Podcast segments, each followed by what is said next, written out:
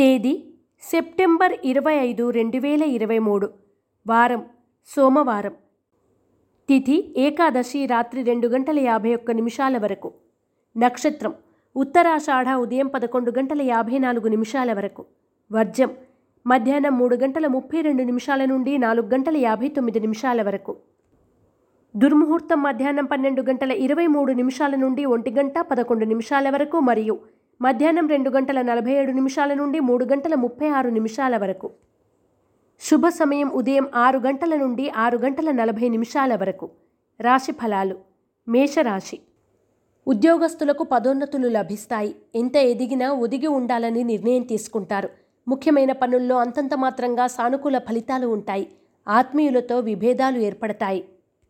మేషరాశివారు ఓం నమశివాయ వత్తులతో దీపారాధన చేయడం లింగాష్టకాన్ని పఠించడం శుభదాయకం. వృషభ రాశి. జీవిత భాగస్వామితో కలహాల కాపురం చేయాల్సిన పరిస్థితి గోచరిస్తోంది. ఉద్యోగ ప్రయత్నాలు చేసేవారికి కొంత సానుకూల ఫలితాలు సంప్రాప్తిస్తాయి. శక్తి వంచన లేకుండా చేసే ప్రయత్నం కార్యం సిద్ధింపజేస్తుంది. వృషభ రాశివారు అరటినార వత్తులతో దీపారాధన చేయడం శ్రీ గణపతి తాంబూల వ్రతాన్ని ఆచరించడం వలన శుభ ఫలితాలను పొందుతారు. మిథున రాశి. ముఖ్యమైన వ్యవహారాలు నిదానంగా సాగినా సకాలంలో పూర్తి చేసి అధికారుల మెప్పు పొందుతారు. ఆరోగ్య విషయంలో జాగ్రత్తలు అవసరం. ఆర్థిక పరిస్థితి అంతంత మాత్రంగా ఉంటుంది. చేబదులు చేయాల్సిన పరిస్థితి ఏర్పడుతుంది. మిథున రాశివారు లక్ష్మీ తామరవత్తులతో దీపారాధన చేయడం కనకధార స్తోత్రాన్ని పఠించడం శుభదాయకం. కర్కాటక రాశి. కుటుంబంలో కలహాలు సద్దుమణుగుతాయి. శుభకార్యాల ప్రస్తావన ఉంటుంది. ఆర్థిక పరిస్థితి మెరుగుపడుతుంది. నూతన వస్తువులు కొనుగోలు చేస్తారు. దూర ప్రాంతాల నుండి శుభవార్తలు వింటారు. కార్యజయం లభిస్తుంది.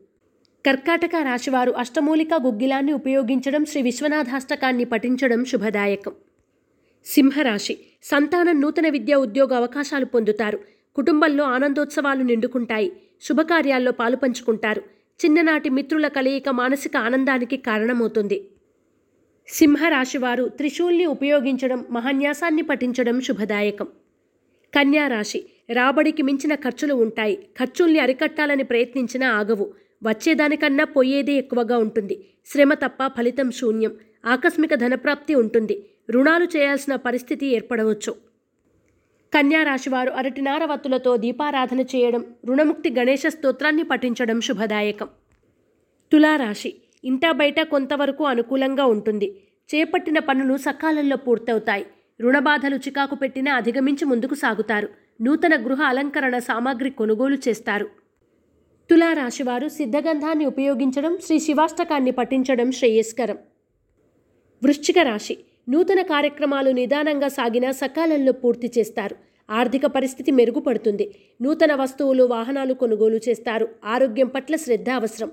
గృహంలో ఆనందం వెల్లివిరుస్తుంది వృశ్చిక రాశివారు ఎరుపు మరియు పసుపు రంగు వత్తులతో దీపారాధన చేయడం శ్రీ శివస్థుతిని పఠించడం శ్రేయస్కరం.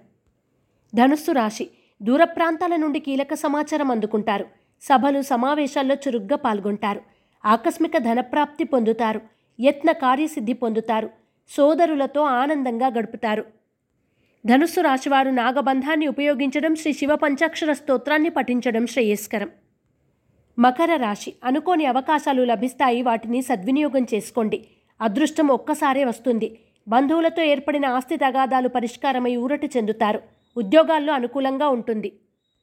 మకర రాశివారు నాగసింధూరాన్ని ఉపయోగించడం శ్రీ కాలభైరవ అష్టకాన్ని పఠించడం వలన మరిన్ని శుభ ఫలితాలను పొందుతారు. కుంభరాశి ఉత్సాహంగా పనులు చకచకా పూర్తి చేస్తారు. శ్రమకు తగిన ప్రతిఫలం దక్కుతుంది. దూర ప్రయాణాలు లాభిస్తాయి. జీవితంలో తీసుకునే కీలక నిర్ణయాలు సొంత ఆలోచనలే శ్రేయస్కరం. కుంభరాశివారు ఐశ్వర్య నాగిని ఉపయోగించడం శ్రీ శివ కవచాన్ని పఠించడం శ్రేయస్కరం. మీనరాశి దూర ప్రాంతాల నుండి వచ్చిన శుభవార్త ఆనందాన్ని కలగజేస్తుంది. ముఖ్యమైన వ్యవహారాలు విజయవంతంగా పూర్తవుతాయి. ఆర్థిక పరిస్థితి మెరుగుపడుతుంది. నూతన వస్తువులు వస్త్రాభరణాలు కొనుగోలు చేస్తారు. మీనరాశివారు అష్టమూలిక గుగ్గిలాన్ని ఉపయోగించడం శ్రీ రుద్ర కవచాన్ని పఠించడం శుభదాయకం.